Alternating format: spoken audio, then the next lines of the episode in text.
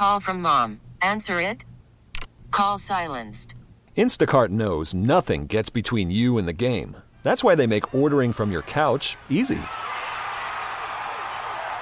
Stock up today and get all your groceries for the week delivered in as fast as 30 minutes without missing a minute of the game. You have 47 new voicemails. Download the app to get free delivery on your first three orders while supplies last. Minimum $10 per order. Additional terms apply. We really need new phones. T-Mobile will cover the cost of four amazing new iPhone 15s, and each line is only $25 a month. New iPhone 15s? Only at T-Mobile get four iPhone 15s on us and four lines for 25 bucks per line per month with eligible trade-in when you switch. Minimum of four lines for $25 per line per month with auto pay discount using debit or bank account. $5 more per line without auto pay, plus taxes and fees. Phone fee at 24 monthly bill credits for well qualified customers. Contact us before canceling account to continue bill credits or credit stop and balance on required finance agreement due. $35 per line connection charge applies. Ctmobile.com. Carry on my wayward son. There'll be peace when you are done. Lay your weary head to rest. Don't you cry no more.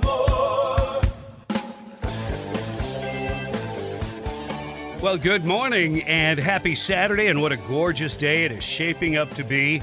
You're tuned to the Bob Rose Rewind. Let's get you fired up right now. Sheriff Billy Woods from Marion County. The anti cop media makes it tough on recruiting and some other areas we're going to cover right now on the Bob Rose Rewind 97.3 The Sky. Don't you cry.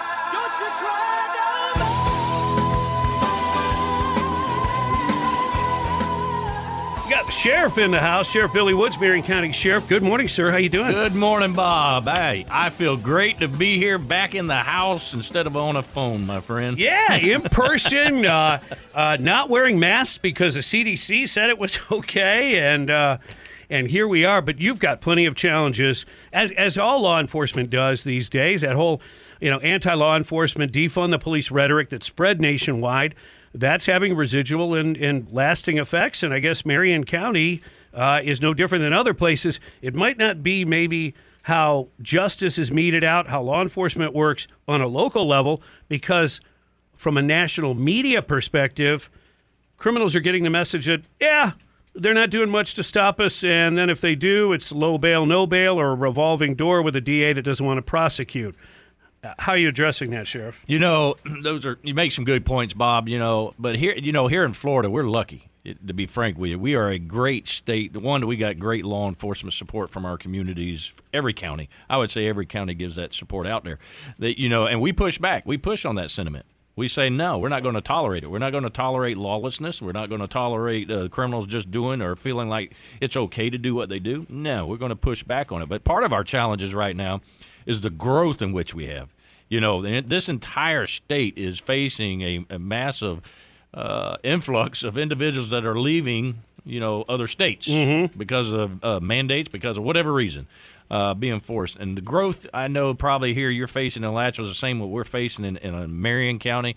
Um, it's it's basically out of control, and it's right now you can't keep up with it. You know, staffing is part of the problem. Well, yeah. I mean, everybody's trying to recruit and retain in law enforcement, and uh, that's not easy. And like you said, with the with the population growing so quickly, you can't even create or get the funding for jobs uh, fast enough. I noticed when uh, where 301 and 441 merge, that's Right. always been a little bit of a slowdown. But I can tell you, over the last year. Oh, it is yeah. dramatically longer, larger. You can just tell. I mean, there's just more people around. You definitely can see it. You can see it now. The traffic. You can see it. Well, you can see it in my inmate population increase. Uh, because unfortunately, everybody that comes are not all good people. There's Right. bad people that come with them. All right, let's be realistic here, folks. But the, the fact is, is these are serious challenges. You know, for for like me, for hiring. You mentioned hiring and retaining people. It's not necessarily that I'm losing them to other agencies and other office sheriff's offices. I'm losing them to the private sector. The private sector is offering, you know, bonuses or higher hourly rate. Now, this doesn't just include deputies. This includes all support staff. You know, IT people. It's Ah, difficult yeah. to retain IT individuals when the pay is almost twice the amount of what I'm able to pay within the organization. So, you know, and I have people that leave. I have people that that are leaving my office not because they're disgruntled, but because they want to better their family and better their Can't life. blame 'em for no, that. you can't. I don't blame any single one of them for doing that and going out there. But the growth, you know, one of the old ways we used to do it is basing the amount of officers or deputies you have per 1,000 and that, and that 1,000 would be, be, be based on your residential population.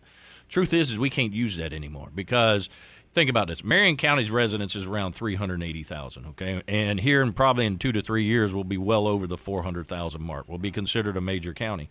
But however, the amount of people that are actually in Marion County on a daily basis is well above 500,000. That's the transit population that doesn't get calculated, and that's actually the true number of what we service. I don't Right. service just 380,000. And I promise you if and I'm pretty sure your count here in Alachua they do the same thing. They look at that transit population, whatever your residential population is, it's going to be more than that is what you're servicing. You got in an interstate r- running right through Alachua County and Marion yes, as well. So. Yes, major thoroughfares. They bring in traffic is horrendous. And people stop, they get gas, uh, food, Yeah. drink, or, uh, you know, some of the ne'er do wells look for other opportunities. That is correct. And some of those people, uh, unfortunately, are juveniles, and that is a whole kind of special kind of challenge. And, like, tell me about that. Juveniles committing crimes uh, is gone up. What I you mean, know, it, it, it's a sad thing. You know what we've noticed over the last couple of years is, is juveniles committing the crimes, and accountability is not there. You know, the accountability that the juveniles get in, drilled in their head that they commit a crime and they're pretty much released right back out. There's no accountability. Now, it's no fault to the judges. No fault. It's just the way that the laws are set up. Um, and and recent things that we've noticed is in our shootings. Now, I'm pretty sure, like uh, Marion, uh, I, I've watched a couple of things. All counties are facing these challenges of an increase in shootings involving juveniles. Which is is, this sad. gang activity? Yes, that's what it boils down to. And be, and I guess it's sort of a dirty word in a way. You don't want to say, well, yeah, there's gangs in our area. No, everybody stay, tries to avoid that, but they're there. Now they may not be to the organized level of Crips know- and Bloods in L.A., East Exactly. L.A., right? They try to be, but they still exist and they're there because the conflict is is you dissed me or you said something against my girlfriend or it, it's ridiculous what the argument's about, and then it turns into a shooting. Here, here's what's sad is is one of the latest one now. My st- my deputies did a fantastic job. We ended up arresting the individuals, but the shooting was during the broad daylight, and there was a video, a, a video that was out there. They pulled up, and the victim was actually pushing his infant child, and they started shooting him with the infant in the in the stroller with him, along with three, two to three other children that were probably in the age range of four to six. It is a miracle that none of them children are hit. Wow. You know, um, and it's sad. Now, in that case, we didn't have any juveniles, but there are juveniles involved. And a pro- part of the problem is what's in the law is a 21 day rule uh, of being able to detain. And, you know, right now, leg- I give kudos to legislation. They're working hard on uh, correcting this because the ju- even the judges are limited to this 21 days. And this new law that uh, they're trying to pass, the bills that are in, in Senate Bill 7040 and House Bill 7029, those are supposed to address that. That is correct. It'll address the 21 days, and for us in law enforcement, you know, we see this as, a win if it gets passed and it gets put into a change. I say it, amends it, and it will help us um, because accountability. Listen, countability. It has to be there because if they don't have accountability, they're going to continue to do what they do. Well, especially as juveniles. I mean, you're now you have uh, young upstart, you know, career criminals basically, unless you can head it off at the pass. And if you limit what a judge can do, which currently, I guess, under law, judges are very limited on what they can do with a juvenile. So if judges can, you know, individually and look at the individual, look, is this a spoiled kid acting out, wants attention? Right. Or is this a kid that comes from a, a really rough situation, has already seen a lot of criminal activity, and maybe needs to be taken out of that environment? You know, a judge can help to make that determination. That is absolutely correct. Every one of them needs to be evaluated because I'm here to now. I'm not going to say every single juvenile that we come across and stuff like these shootings and commit the violent crimes, but the overwhelming majority of them, they've already committed so many crimes that they have just been shoved to the side, put into programs, and to you know after about the twentieth time, there's a clue. Okay. And, and if and if I'm correct, I, it, let's say they get in trouble as an adult. I think in most cases you can't go back and expose and open their juvenile record. Very So- limited. That's correct. Yeah, so they could have had really kind of a lifetime of crime through their teenage years. Now they're considered an adult, and it, it- they could have a lawyer that says, "Well, he's like a first-time offender." It's like well, he's got a juvenile record this long. You know, eh, listeners, don't get me wrong. I ain't talking about that we uh, hard, you know, being hard on every A single kid that makes a mistake is different. There's, there's a difference. Yes. But then when you have like what Sheriff Staly had over in Flagler County, where a 15 year old, 15 year old committed the murder, and they arrested him on it. Ladies and gentlemen, that's a problem. And I guarantee you that if you look at that individual's history, he's got a criminal history, and we could have done something besides just shoving him off to the side, or, Yeah. or, or, uh, giving no accountability. I'm going to hit that. Giving no accountability for their actions. People still scratch their heads and they say, "Oh, this this guy committed X Y crime," and we looked into his background and there's a list of it. And then people all ask the same question. I ask it. I go, "Why? How is this guy walking around free with a record like Mm, know. that?" It, it it boggles the mind, boggles our mind why it happens. It's frustrating. You think, put yourself in our shoes. How frustrating! If I let's say you were one of the individuals, I arrest you one day with the hopes that okay, he committed this crime, he's going to be behind bars for a long time. No, turn around, they're right back out. I'm continuously doing this, and when is it going to take an effect that it needs to happen? It's a small minority of people that commit the vast majority of crimes. That's always been the case. It's just if you can have some of them in prison for a period of time, it cuts down on the crimes being committed. That's exactly right. They won't Uh. commit the crimes out here if they're in there. Sheriff Billy Woods, hang in there, my friend. We appreciate the uh, the hard work. You know, we back the blue, and uh, just stay safe. Appreciate you guys. Thanks. Always a pleasure. Billy Woods, Marion County Sheriff, checking in on the Bob Rose Rewind. Stand by. Coming up, Tim Martin, all about Springs County. Have you heard of it or not? Stay tuned to the Bob Rose Rewind, 97.3 The Sky. Call from mom. Answer it. Call silenced. Instacart knows nothing gets between you and the game. That's why they make ordering from your couch easy. Stock up today and get all your groceries for the week delivered in as fast as 30 minutes without missing a minute of the game. You have 47 new voicemails. Download the app to get free delivery on your first three orders while supplies last. Minimum $10 per order. Additional terms apply. Selling a little or a lot? Shopify helps you do your thing, however you cha-ching. Shopify is the global commerce platform that helps you sell at every stage of your business. From the launch your online shop stage, to the first real life store stage, all the way to the did we just hit a million orders stage. Shopify is here to help you grow. Whether you're selling scented soap or offering outdoor outfits, Shopify helps you sell everywhere. From their all in one e commerce platform to their in person POS system, wherever and whatever you're selling, Shopify's got you covered. Shopify helps you turn browsers into buyers with the internet's best converting checkout, 15% better on average compared to other leading commerce platforms. And sell more with less effort thanks to Shopify Magic, your AI powered all star. Shopify powers 10% of all e commerce in the US. And Shopify is the global force behind Allbirds, Rothy's, and Brooklinen, and millions of other entrepreneurs of every size across 175 countries. Plus, Shopify's award winning 24 7 help is there to support your success every step of the way. Because businesses that grow, grow with Shopify. Sign up for a $1 per month trial period at shopify.com slash odyssey podcast, all lowercase. Go to shopify.com slash odyssey podcast now to grow your business, no matter what stage you're in. Shopify.com slash odyssey podcast. We really need new phones. T-Mobile will cover the cost of four amazing new iPhone 15s, and each line is only $25 a month. New iPhone 15s? It's over here. Only at T-Mobile get four iPhone 15s on us and four lines for 25 bucks per line per month with eligible trade-in when you switch. Minimum of four lines for $25 per line per month with auto pay discount using debit or bank account. $5 more per line without auto pay, plus taxes and fees. Phone fee at 24 monthly bill credits for all well qualified customers. Contact us before canceling account to continue bill credits or credit stop and balance on required finance agreement due. $35 per line connection charge apply. Ctmobile.com. Happy Saturday and a beautiful one. It is going to be your tune to the Bob Rose Rewind. Can you really break a county in half in the current era? They did it years ago. And they do it now. Alachua County split in half. Joining me now, Tim Marden, and he's promoting Springs County on the Bob Rose Rewind 97.3 The Sky.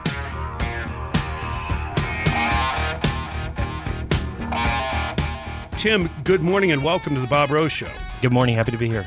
Uh, Mr. Conservative, stirring things up trying to break the county apart. My goodness. What a rebel you are. Uh, if you haven't heard of Springs County, just Google that.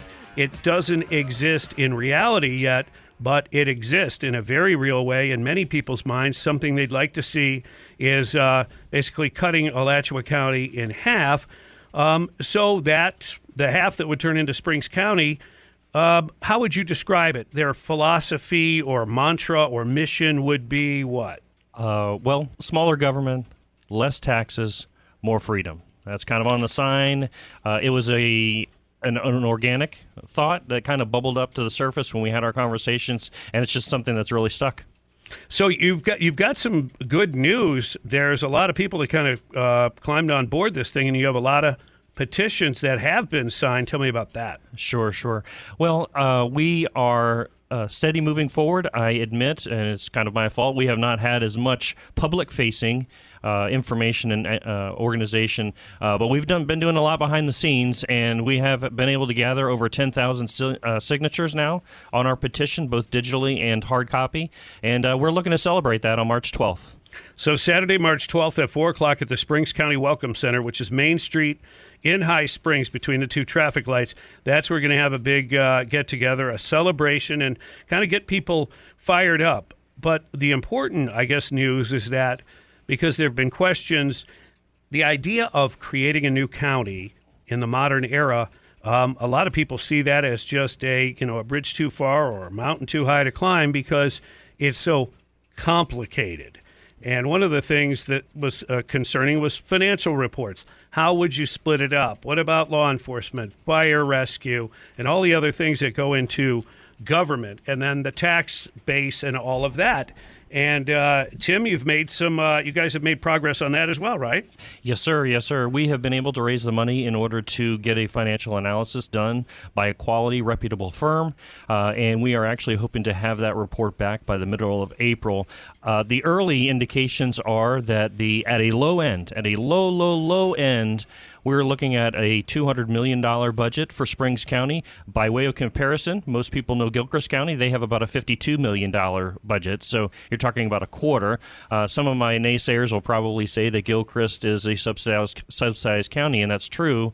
Uh, by way of state definition, there's about 27 counties of the 67 that are considered subsidized. Uh, but Springs County would come in probably about 32, 33 on the low end. And the good news is also Alachua County would be uh, a little bit higher than that. They would probably have about 289 in their uh, coffer. So neither county would be subsidized in the end. In other words, yeah, they would be in the black uh, from the get go. Correct. Yes, absolutely. All right. So what would the what would the population be ballpark of a Springs County the way you kind of have it drawn up now? Well, if the state legislature goes with our proposed border of 34th Street, uh, we are looking at probably about 100 to 110,000. Of course, people are moving all over the place these days, and our goal is 2025, so maybe a little bit different by then. And uh, you know, it may get moved. The, the line may get moved a little bit. I'm open to that. Uh, but right now, uh, we had to base our numbers on something. So we picked 34th Street. It's kind of an arbitrary number. It goes right through the middle of the county. It is a state road.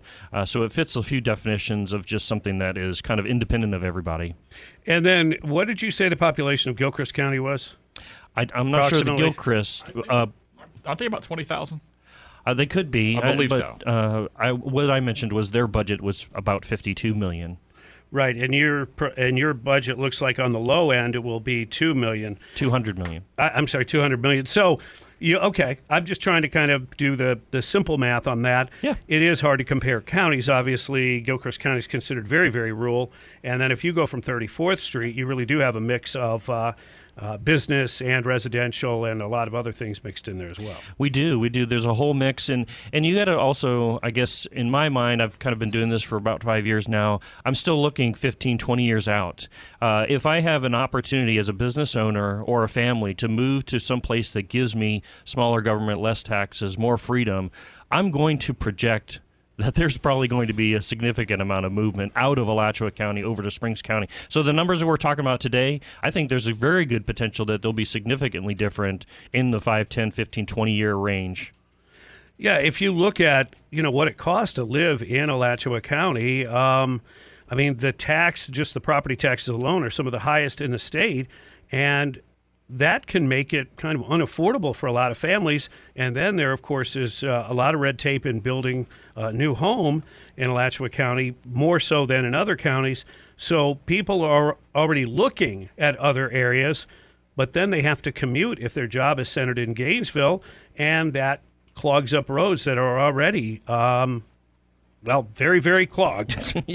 yes, yes. I mean, I think, and uh, a lot of the supporters think that Springs County just addresses so many of those issues all at once.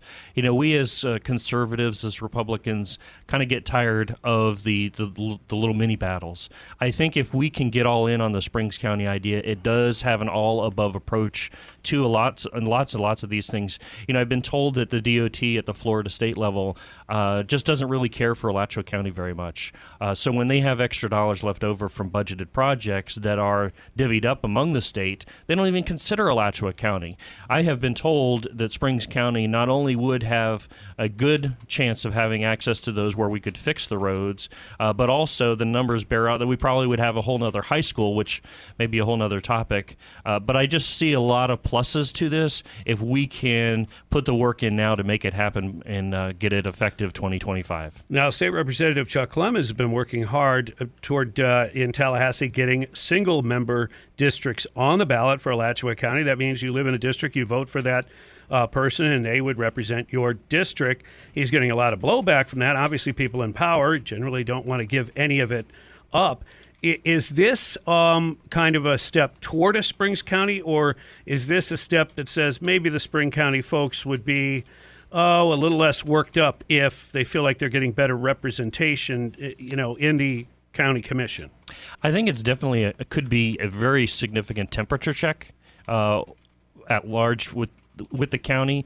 Uh, if single member districts does actually have the impact, uh, I believe it could probably make a significant uh, you know dent in Springs County, so to speak. Uh, but you know, if if Springs County helps make that happen, and it does make that happen, uh, then I would be happy to give way because a lot of it is about represent- representation. And look, the way we have it right now, every voter is one of 183,000 registered voters in in the county at large. Under a single member district, you're talking about one per 36,600 people. So you want to talk it's this has really become single member districts really becomes a matter of quantity or I'm sorry, quality over quantity uh, with regards to representation. But again, when you have to pass something in the commission, you're going to have to get a plurality of the of the votes. So if you're always in the minority, how much difference in the end will it really make? Well, I think that would have to have to bear out. I think it is still a little bit of a hill to climb. I don't know. I sit here today. I don't know that single member district solves all the problems. Right. Uh, and again, I think potentially single uh, Springs County actually does. Well, we'll see. We'll, well, see. and Springs County would not share if correct me if I'm wrong, they wouldn't share any boundaries with the city of Gainesville or is there some overlap? There is some a little bit of overlap, but uh, you know, actually nationwide we have cities that are in different states. so Right. No, I just work, wondered yeah. because I Along 34th Street, it's uh, blue by about 20% on the precinct margins. You go further west, it's actually red by about plus six. And there's a little bit of a mix kind of in the town of Tioga, Parker Road kind of area. and for people that want to find out more about Springs County, they can do a search on it or go to SpringsCounty.com. That's not too hard. SpringsCounty.com. Wow, you don't even have to write that down. Even I You'd can think I'd out. know it, but no. Wow, that's us. That's all. But I still write. I still write the phone number down on my cheat sheet. True. So And nobody makes phone calls. great stuff, Tim Martin. Thank you for your hard work. My pleasure. Tim Martin representing the push for Springs County on the Bob Rose Rewind. Happy Saturday. Uh, stand by. Coming up, Keith Perry, Parents Over Teachers, and the bill in Tallahassee and all the blowback that goes with it. That's coming up next on 97.3 The Sky. If your day sounds like We need the report ASAP. you deserve Modelo, if you've persevered through, you deserve this rich golden lager with a crisp but refreshing taste. Or if you overcame, Two more reps, two more. you deserve this ice cold reward. Modelo, the mark of a fighter. Drink responsibly. Beer imported by Crown Imports Chicago, Illinois. We get it. Attention spans just aren't what they used to be heads in social media and eyes on Netflix. But what do people do with their ears? Well, for one, they're listening to audio. Americans spend 4.4 hours with audio every day. Oh, and you want the proof? Well, you just sat through this ad that's now approaching 30 seconds. What could you say to a potential customer in 30 seconds? Let Odyssey put together a media plan tailor made for your unique marketing needs. Advertise with Odyssey. Visit ads.odyssey.com. Happy, happy Saturday. You're tuned to the Bob Rose Rewind at the halfway mark. Don't go anywhere. State Senator Keith Perry talking about parents over teachers and the corresponding bill that's going through Tallahassee right now and some local blowback. Let's get to it on the Bob Rose Rewind, 97.3 The Sky. Good morning, Keith. How you doing? Uh, good morning. I'm doing well. It's been some uh, long days, but we've got the rest of this week and next week, and we'll hopefully be done in Tallahassee for the session. So, I I mean, this bill that you know the other side likes to call it what the "Don't Say uh, Gay" bill or something. They're they're trying to make it you know. Uh, parents that care about their kids want to have these individual discussions, making them seem like, you know, they're homophobe or transphobe or whatever. And w- we know that's not the deal. That's not true. Um, but what I mean, what are the basic concerns that people who are in opposition to this? I mean, what are they saying? Do they have any points that are that appear to be valid in your mind?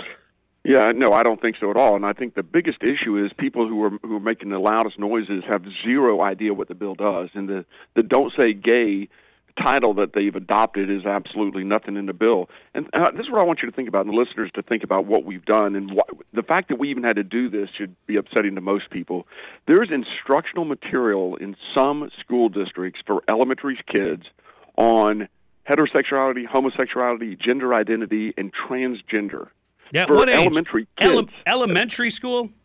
elementary school. Yeah. And so what we've done in this bill, and, and I didn't think we went far enough, but what we've done, this is what this bill does. In kindergarten through third grade, kindergarten through third grade, you're not going to have instructional material dealing with these subject matters. You're, you're, you're not going to have any printed material.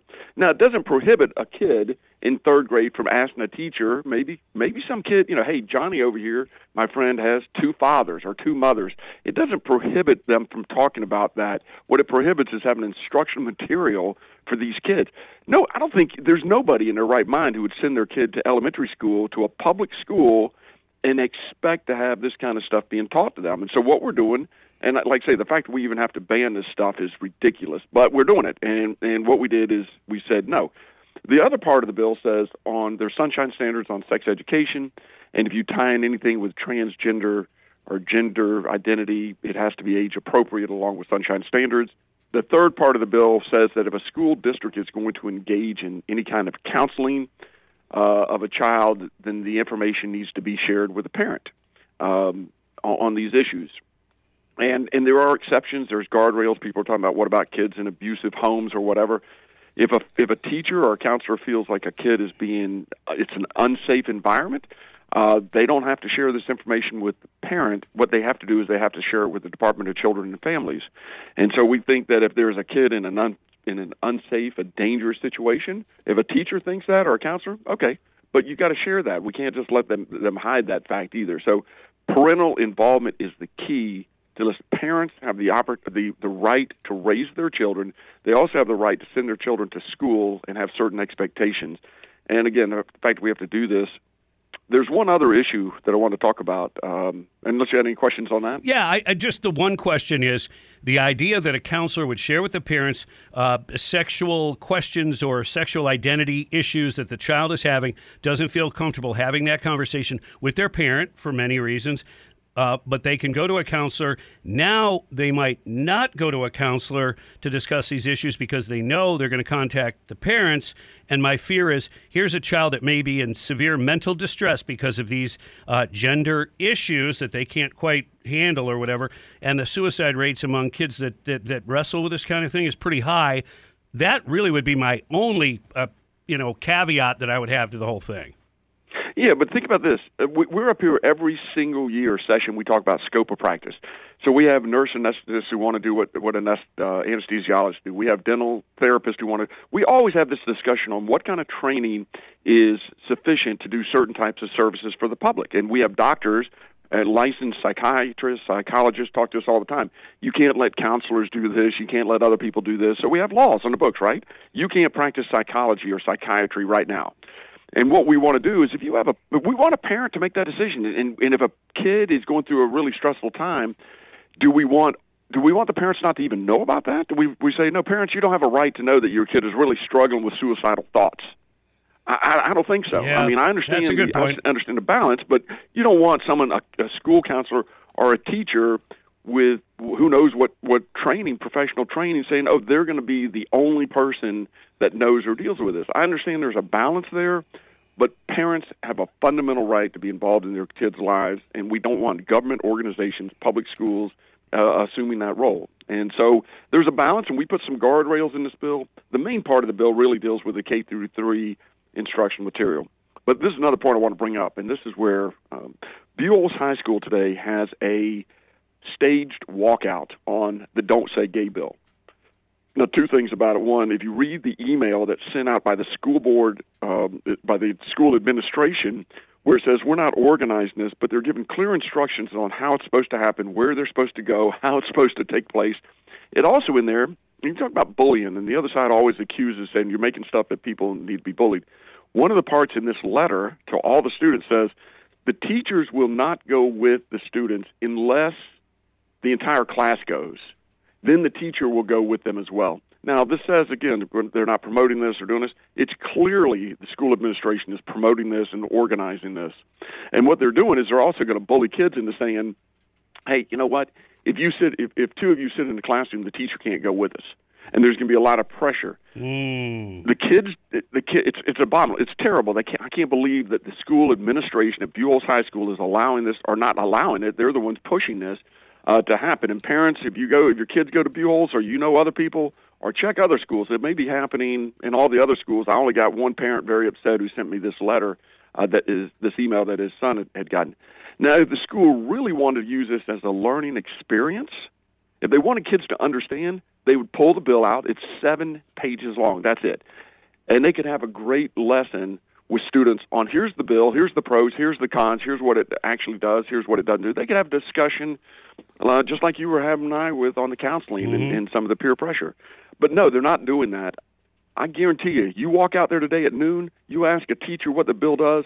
I, I, my bet is not one of the teachers I and no, none of the students have read the language of the bill. All they've done is read a headline from somebody, and they're going to make their assumptions. I, I think that besides wasting a great learning experience for high school kids, is they're uh, promulgating this, uh, you know, these untruths and and organizing this thing to say that oh people the legislators are homophobic and you know we're ruining rights. It's Well, the, and, if I was a parent, man, I'd be pissed off at this stuff. And, and if you had an agenda uh, and you wanted to use the school, you know, walking out like, look, we had 95% participation of the schools at Buell's. Clearly, they feel strongly this bill should not pass or whatever. But you and I both, you know, we were we were when we were in high school, they could say, "Hey, we're going to, you know, walk out and say we hate chocolate cake." But as soon as you and I heard we get to skip school, we're out of there. So it's Yeah, not like yeah. we're all passionate about the cause or the agenda. Most high school kids are like, "Are you kidding? A day off? Heck yeah, I'm out of here." Yeah, and the fact that they're bullying, it, it's really a bullying, uh, subliminal kind of bullying of Sure. saying, hey, the teachers can't go unless the whole class goes.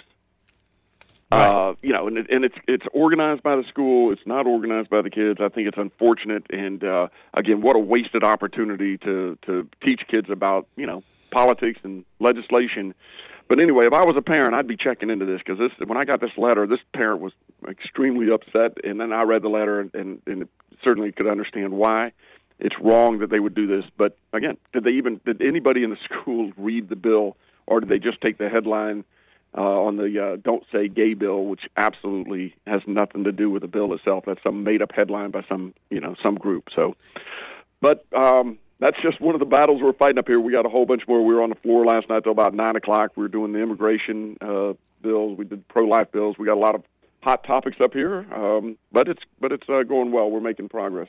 I'm glad to hear it, and thanks for bringing this to our attention. And a local high school involved in this, and I, you know, all the valid points I see. How, yeah, it could pit students against each other. Oh, why didn't you? Why didn't you uh, go out of class and go on that that thing? What do you hate gay people? Don't you know our friend Joey or Sandy is gay? You know, yeah, a lot of pressure there. A learning opportunity completely blown, and it, it sounds like the school board or the school administration, at particular school, they it feels like they made their mind up about where they're at with this agenda. Uh, State Senator Keith Perry, thank you. We appreciate your time this morning. Keep up the good work. You got it. Thanks. All right. That was State Senator Keith Perry on the Bob Rose Rewind. Happy Saturday. Don't go away. Coming up next, Congressman Greg Steube joins us. Veterans, concerns about them, and Ukraine. We'll talk to him next on the Bob Rose Rewind 97.3 The Sky.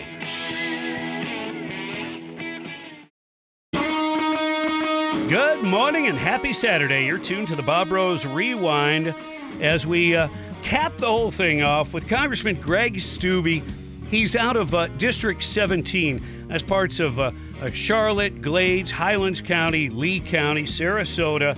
Covers a wide area and a lot of veterans in that area. I want to ask him about that and the work he's doing directly with veterans, but also war in Ukraine. Let's talk to him right now on the Bob Rose Rewind 97.3 The Sky. Good morning, Congressman. How you doing? Hey, good morning. How are you? Uh, fantastic. It is. Uh, it's good to connect with you again. Let's uh, let's jump on board. You have a great thing going on. At least it appears to be pretty cool. Uh, Veterans History Project, where you're interviewing uh, retired folks that live in your district and kind of featuring them. Um, tell me a little bit about that. Yeah, so years ago, the uh, Library of Congress initiated the Veterans History Project to encapsulate the stories of our veterans via video. So they do interviews of veterans, and you know, it was years ago at a time as we started to lose our World War II and Korea vets. What a better opportunity to talk to them and interview them and let them tell their story, what their service was like, what experiences they had, what battles they fought in, uh, to encapsulate the history of our country through these stories from these veterans. Uh, I participated in the Veterans History Project when I first got elected to Congress to show people in my district like we should, we all should be doing this for future generations to hear what our veterans experience. Um, so we've done a big push. We now have in my office a wounded warrior fellow. His name's Matthew. He's a Navy a Navy vet who is doing the interviews. So he sets them up. So you have a veteran interviewing a veteran. Uh, he's a wounded warrior fellow, and then we then send working through the Library of Congress, then send these videos to the Library of Congress to be encapsulated. Absolutely love it. I know you have a, a lot of veterans in your uh, in your district, so uh, good work on that. And those stories, like you say, the people are you know we're losing them on a regular basis, but as long as we can keep their stories alive, it's an important part of history. And and along the same vein, we don't want war. We don't want folks to go to war and not come back in our country, but we've got serious situations. Russia's acting up. Uh, China's getting ready to uh, jump on Taiwan, it's believed by many. Uh, I guess one of my questions is do we need to up our defense spending to prepare for these possibilities? Well, we should have been upping our defense spending years ago. And, and our Department of Defense has been eviscerated during the Obama administration. In the four years Trump took office, he obviously tried to increase funding increase F 35s and all these different types of things.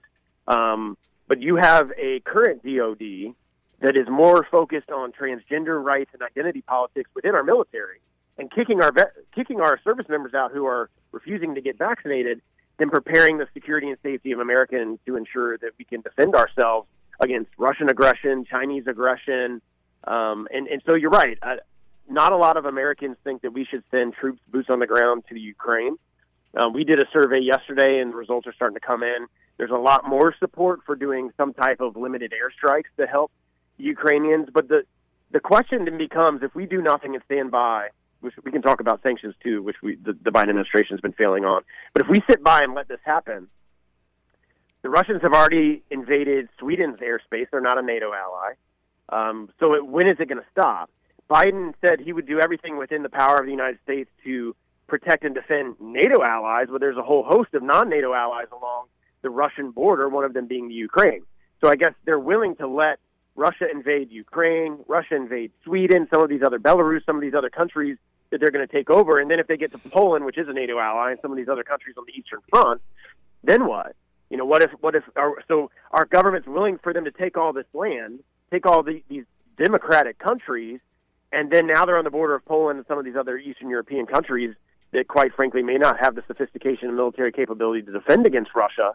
At what point do we militarily engage? You've seen reports of children being schools being, and you don't know if they're just hitting them or they're intentionally hitting them, but civilians are losing life, children are losing life in the attack on the Ukraine. And at some point, I think Americans are going to sit back and say, if we don't start engaging now, at some point, we're probably going to have to. I mean, at the very least, most of the world agrees that what Putin's doing is absolutely apprehensible, unacceptable. But yet, here we are sending Putin himself, well, the Russian government, him, $70 million a day for oil. It's not a failed energy policy by Biden. It's exactly the way he wants it. So, what makes anyone think they can change his mind about that and move in a direction that we know is a matter of national security? Not to mention, uh, we're funding a war basically via oil, and it's not even part of the sanctions. What, what, what can we possibly do to address it when we know it's not by flawed policy, it's by design? Well, I would tell your, your listeners to keep putting pressure on people, sending letters, making your voices be heard on your position on that because it is having an effect. You saw Speaker Pelosi yesterday say that she would support sanctioning Russian oil. Why we haven't done that a month ago is beyond me. The moment that you, the Russian army was was getting on the border the Ukraine, we should have started sanctioning the country, sanctioning the Russian and coal and oil and all these other things. The only domestic product that Russia produces is oil and gas. So if you're not sanctioning that, you're doing nothing to inhibit their overall economic prosperity. And you hit on it, seventy million dollars a day that we're sending to Russia to fund their invasion of the Ukraine through oil. When Trump was president, we had energy independence. We weren't importing oil. We had domestic production of oil on day one. Biden shut down the Keystone Pipeline. He shut down um, drilling on federal land. He put all these regulatory hoops in place to try to prevent domestic production of oil in this country. And quite frankly, based on the comments that Psaki made yesterday, that's what they want. They they don't care that, that gas is five dollars a gallon right now because they want everybody to drive electric cars. They they they are owned by the progressive left woke agenda. And finally, the middle of the road, the moderates and independents are saying we can't financially continue to take these inflated prices in oil and gas. And now, because of the security posture, we're sending money to Russia to fund an invasion onto a democratic country. At some point, hopefully, enough Americans will put pressure on the Democrats that they'll reverse course on energy policy.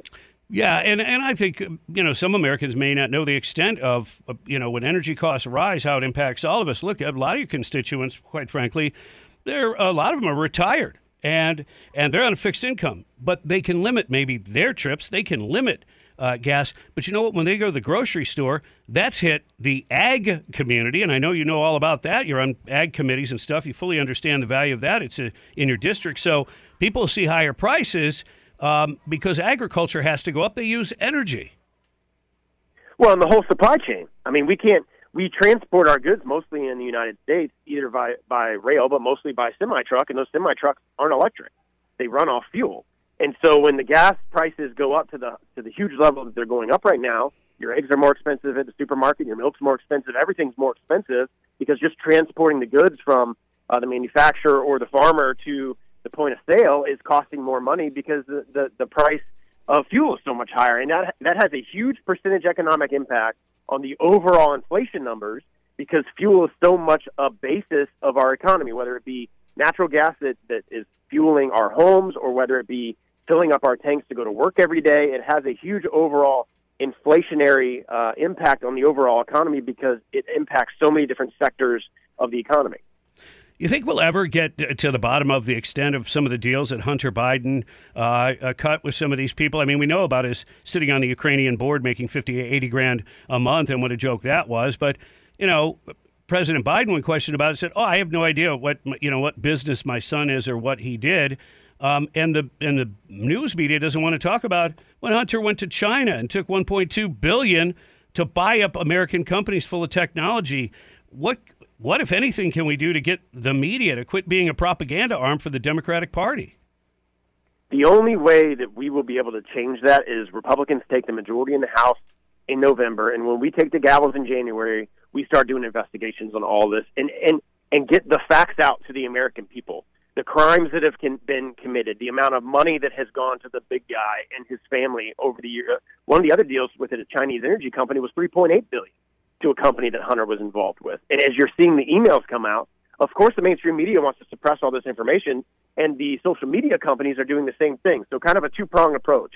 We we initiate these investigations, put the facts before the American people, and then pass bills like like I have on Section 230 reform that will not allow our social media platforms and social media companies to editorialize the content that's being put out there. For example, the New York Post story on Hunter Biden right before the election that Twitter completely shut down. They wouldn't be able to do that anymore if the bill that I've been working on and trying to get passed, uh, which obviously would never pass in a Democratic majority, when we take the majority back, we're absolutely going to go after them on that. That was Congressman Greg Steube on the Bob Rose Rewind. Thanks to all my guests, including State Senator Keith Perry, Tim Martin pushing for Springs County, and Sheriff Billy Woods from Marion County started things off. And thank you for tuning in to the Bob Rose Rewind and supporting what we do. I certainly appreciate it. And don't forget to join us Monday morning starting at 6 a.m. for the Bob Rose Show, along with Greg Cassidy on 97.3 The Sky.